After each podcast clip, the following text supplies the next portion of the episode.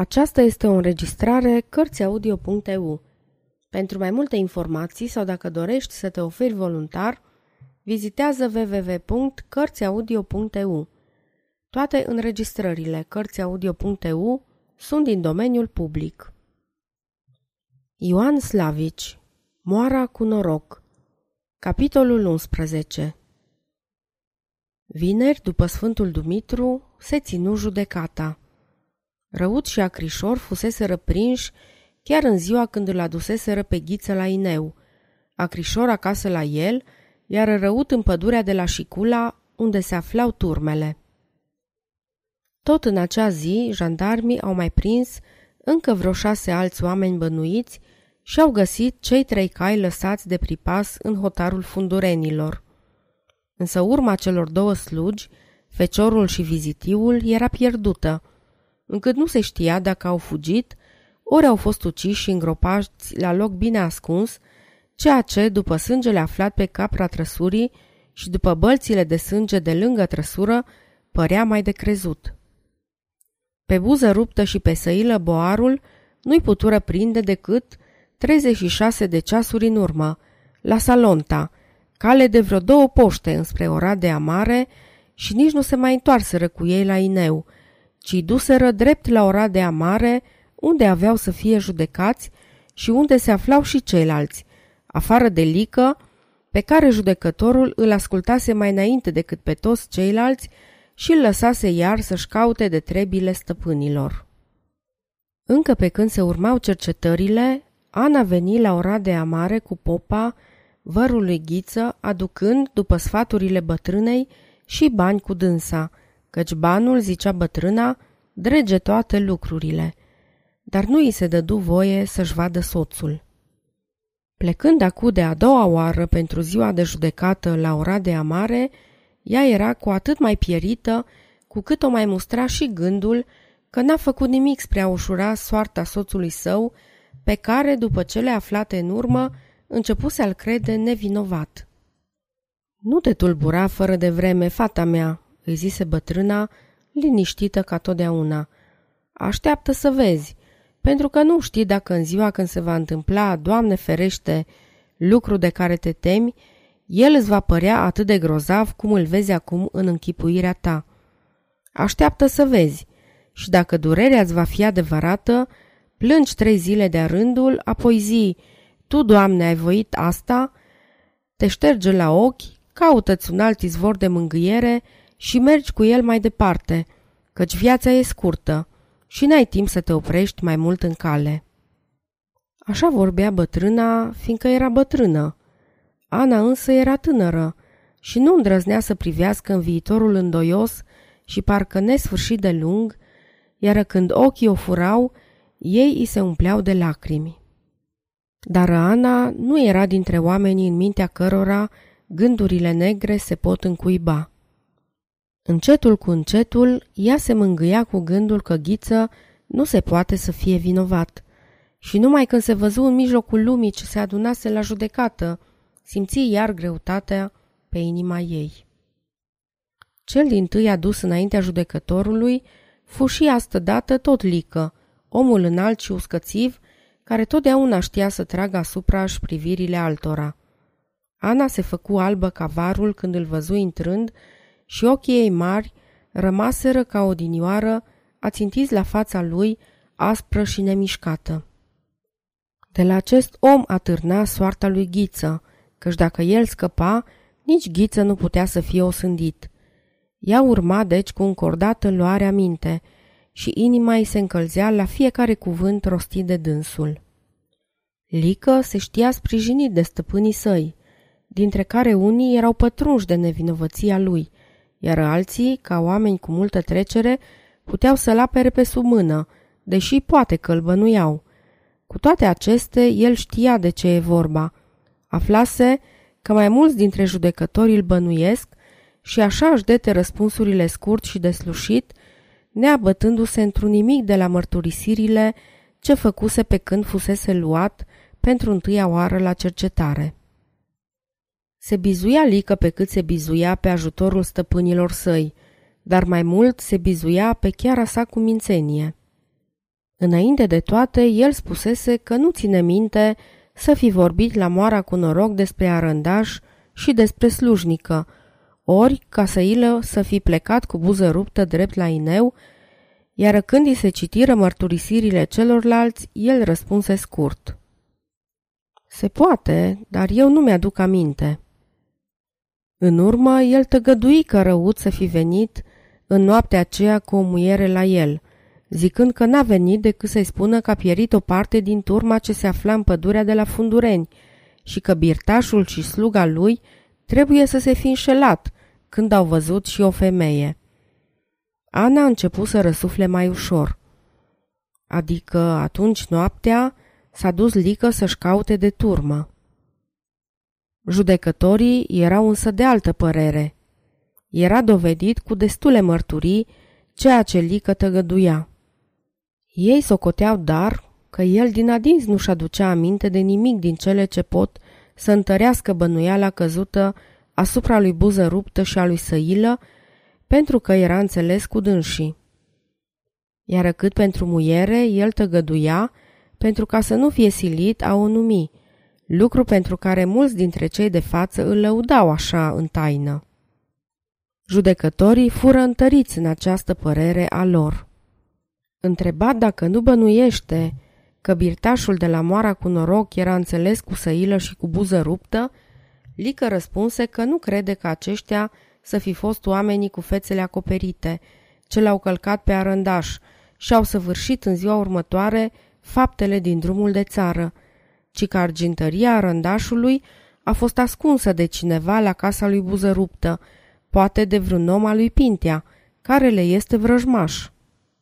Când îi arătară în sfârșit cuțitul și biciul, lică dete din număr, ca și când nu s-ar fi simțit deloc atins – și zise că la aceste nu poate să răspundă nimic, ci așteaptă ca lucrul să se deslușească din mărturisirile celorlalți bănuiți.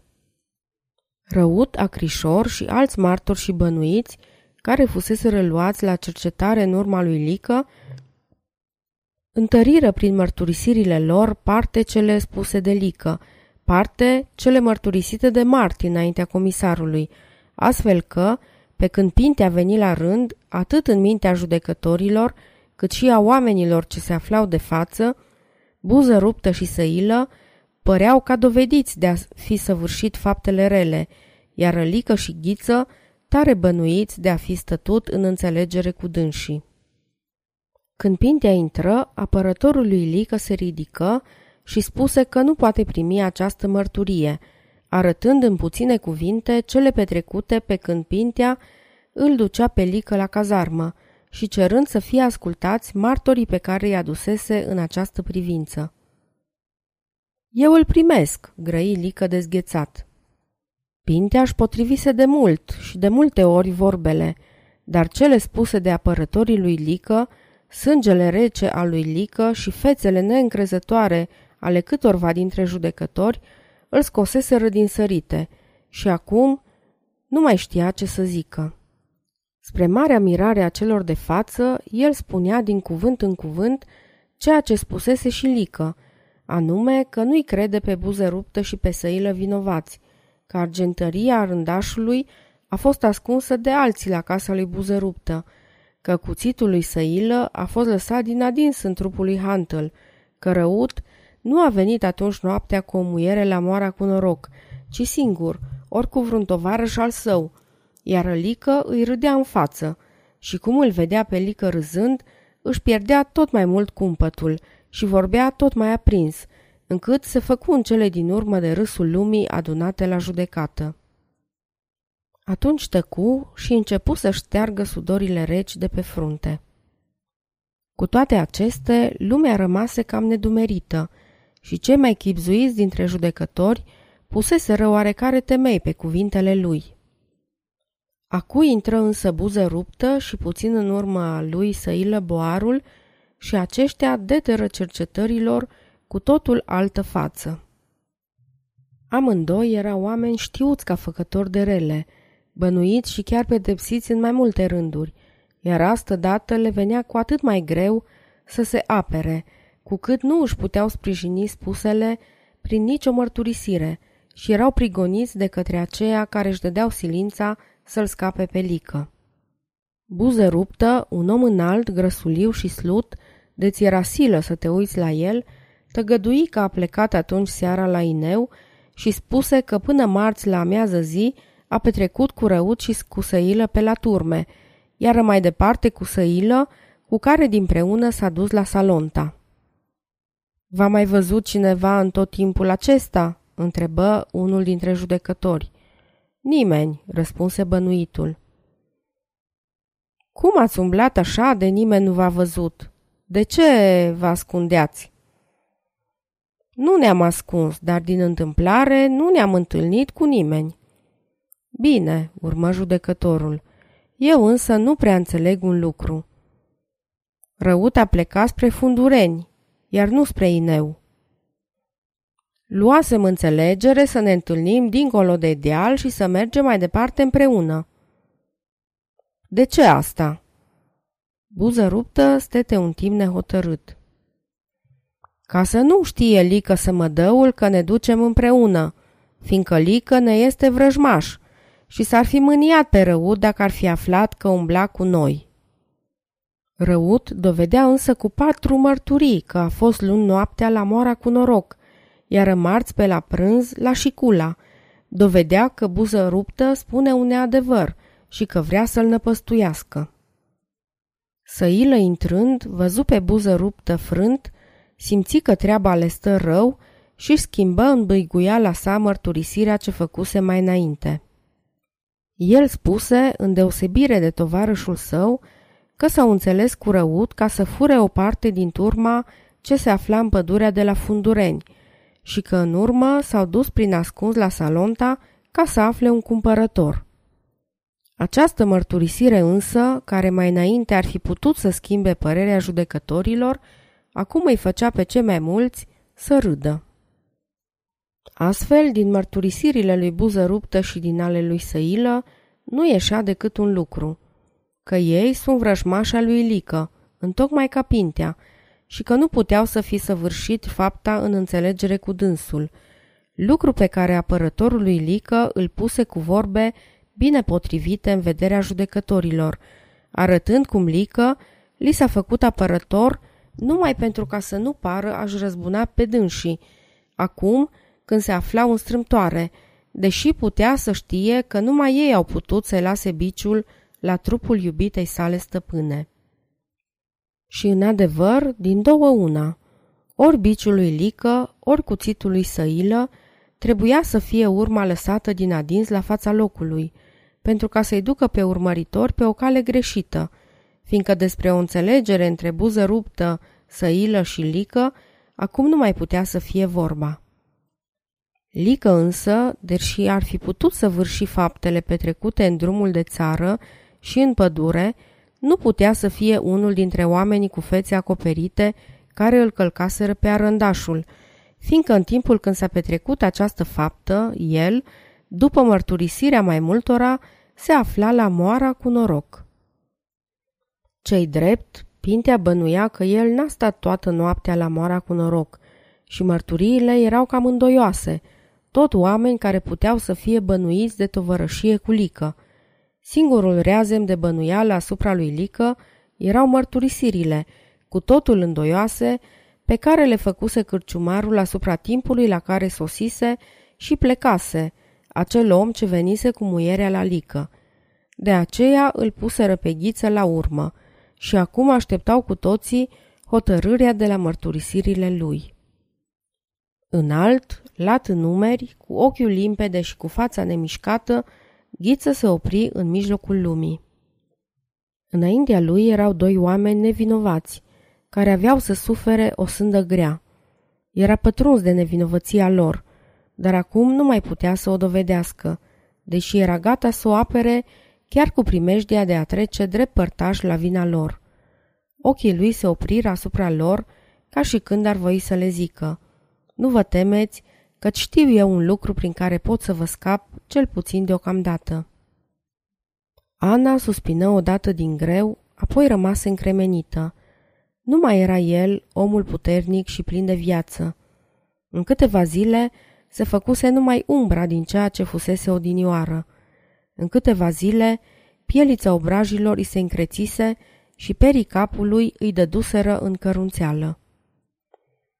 Cuprins de o durere sfâșietoare, el se întoarse oarecum fără de veste spre partea la care auzise suspinul și, aflând cu ochii pe Ana, își ridică mâna, o trase încet peste fruntea sa uscată și se întoarse drept spre Lică, omul care nu-și pierdea niciodată liniștea.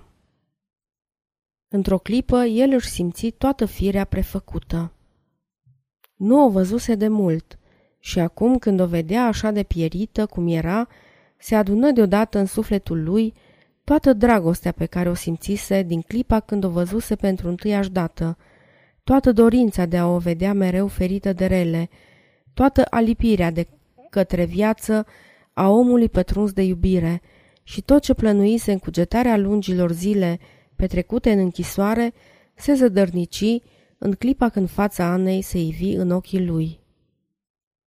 El nu putea să se pună în primejdie de dragul altora, căci avea nevastă și copii, iar pe Lică îl pot speria cu o vorbă, dar nu-l pot stârpi, fiindcă el nu e om singur, ci un întreg rând de oameni, din care unii se răzbună pe alții.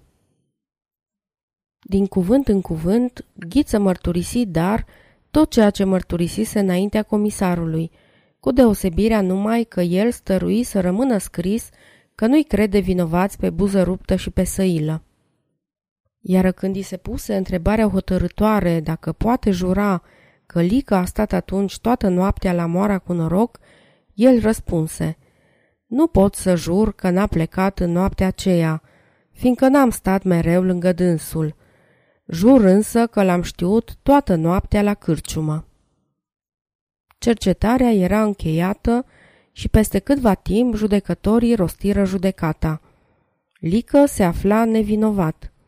Ghiță, ale cărui purtări dăduseră loc la bănuieli, scăpa în lipsă de destule dovezi, iar buză ruptă și săilă boarul fură osândiți pe viață.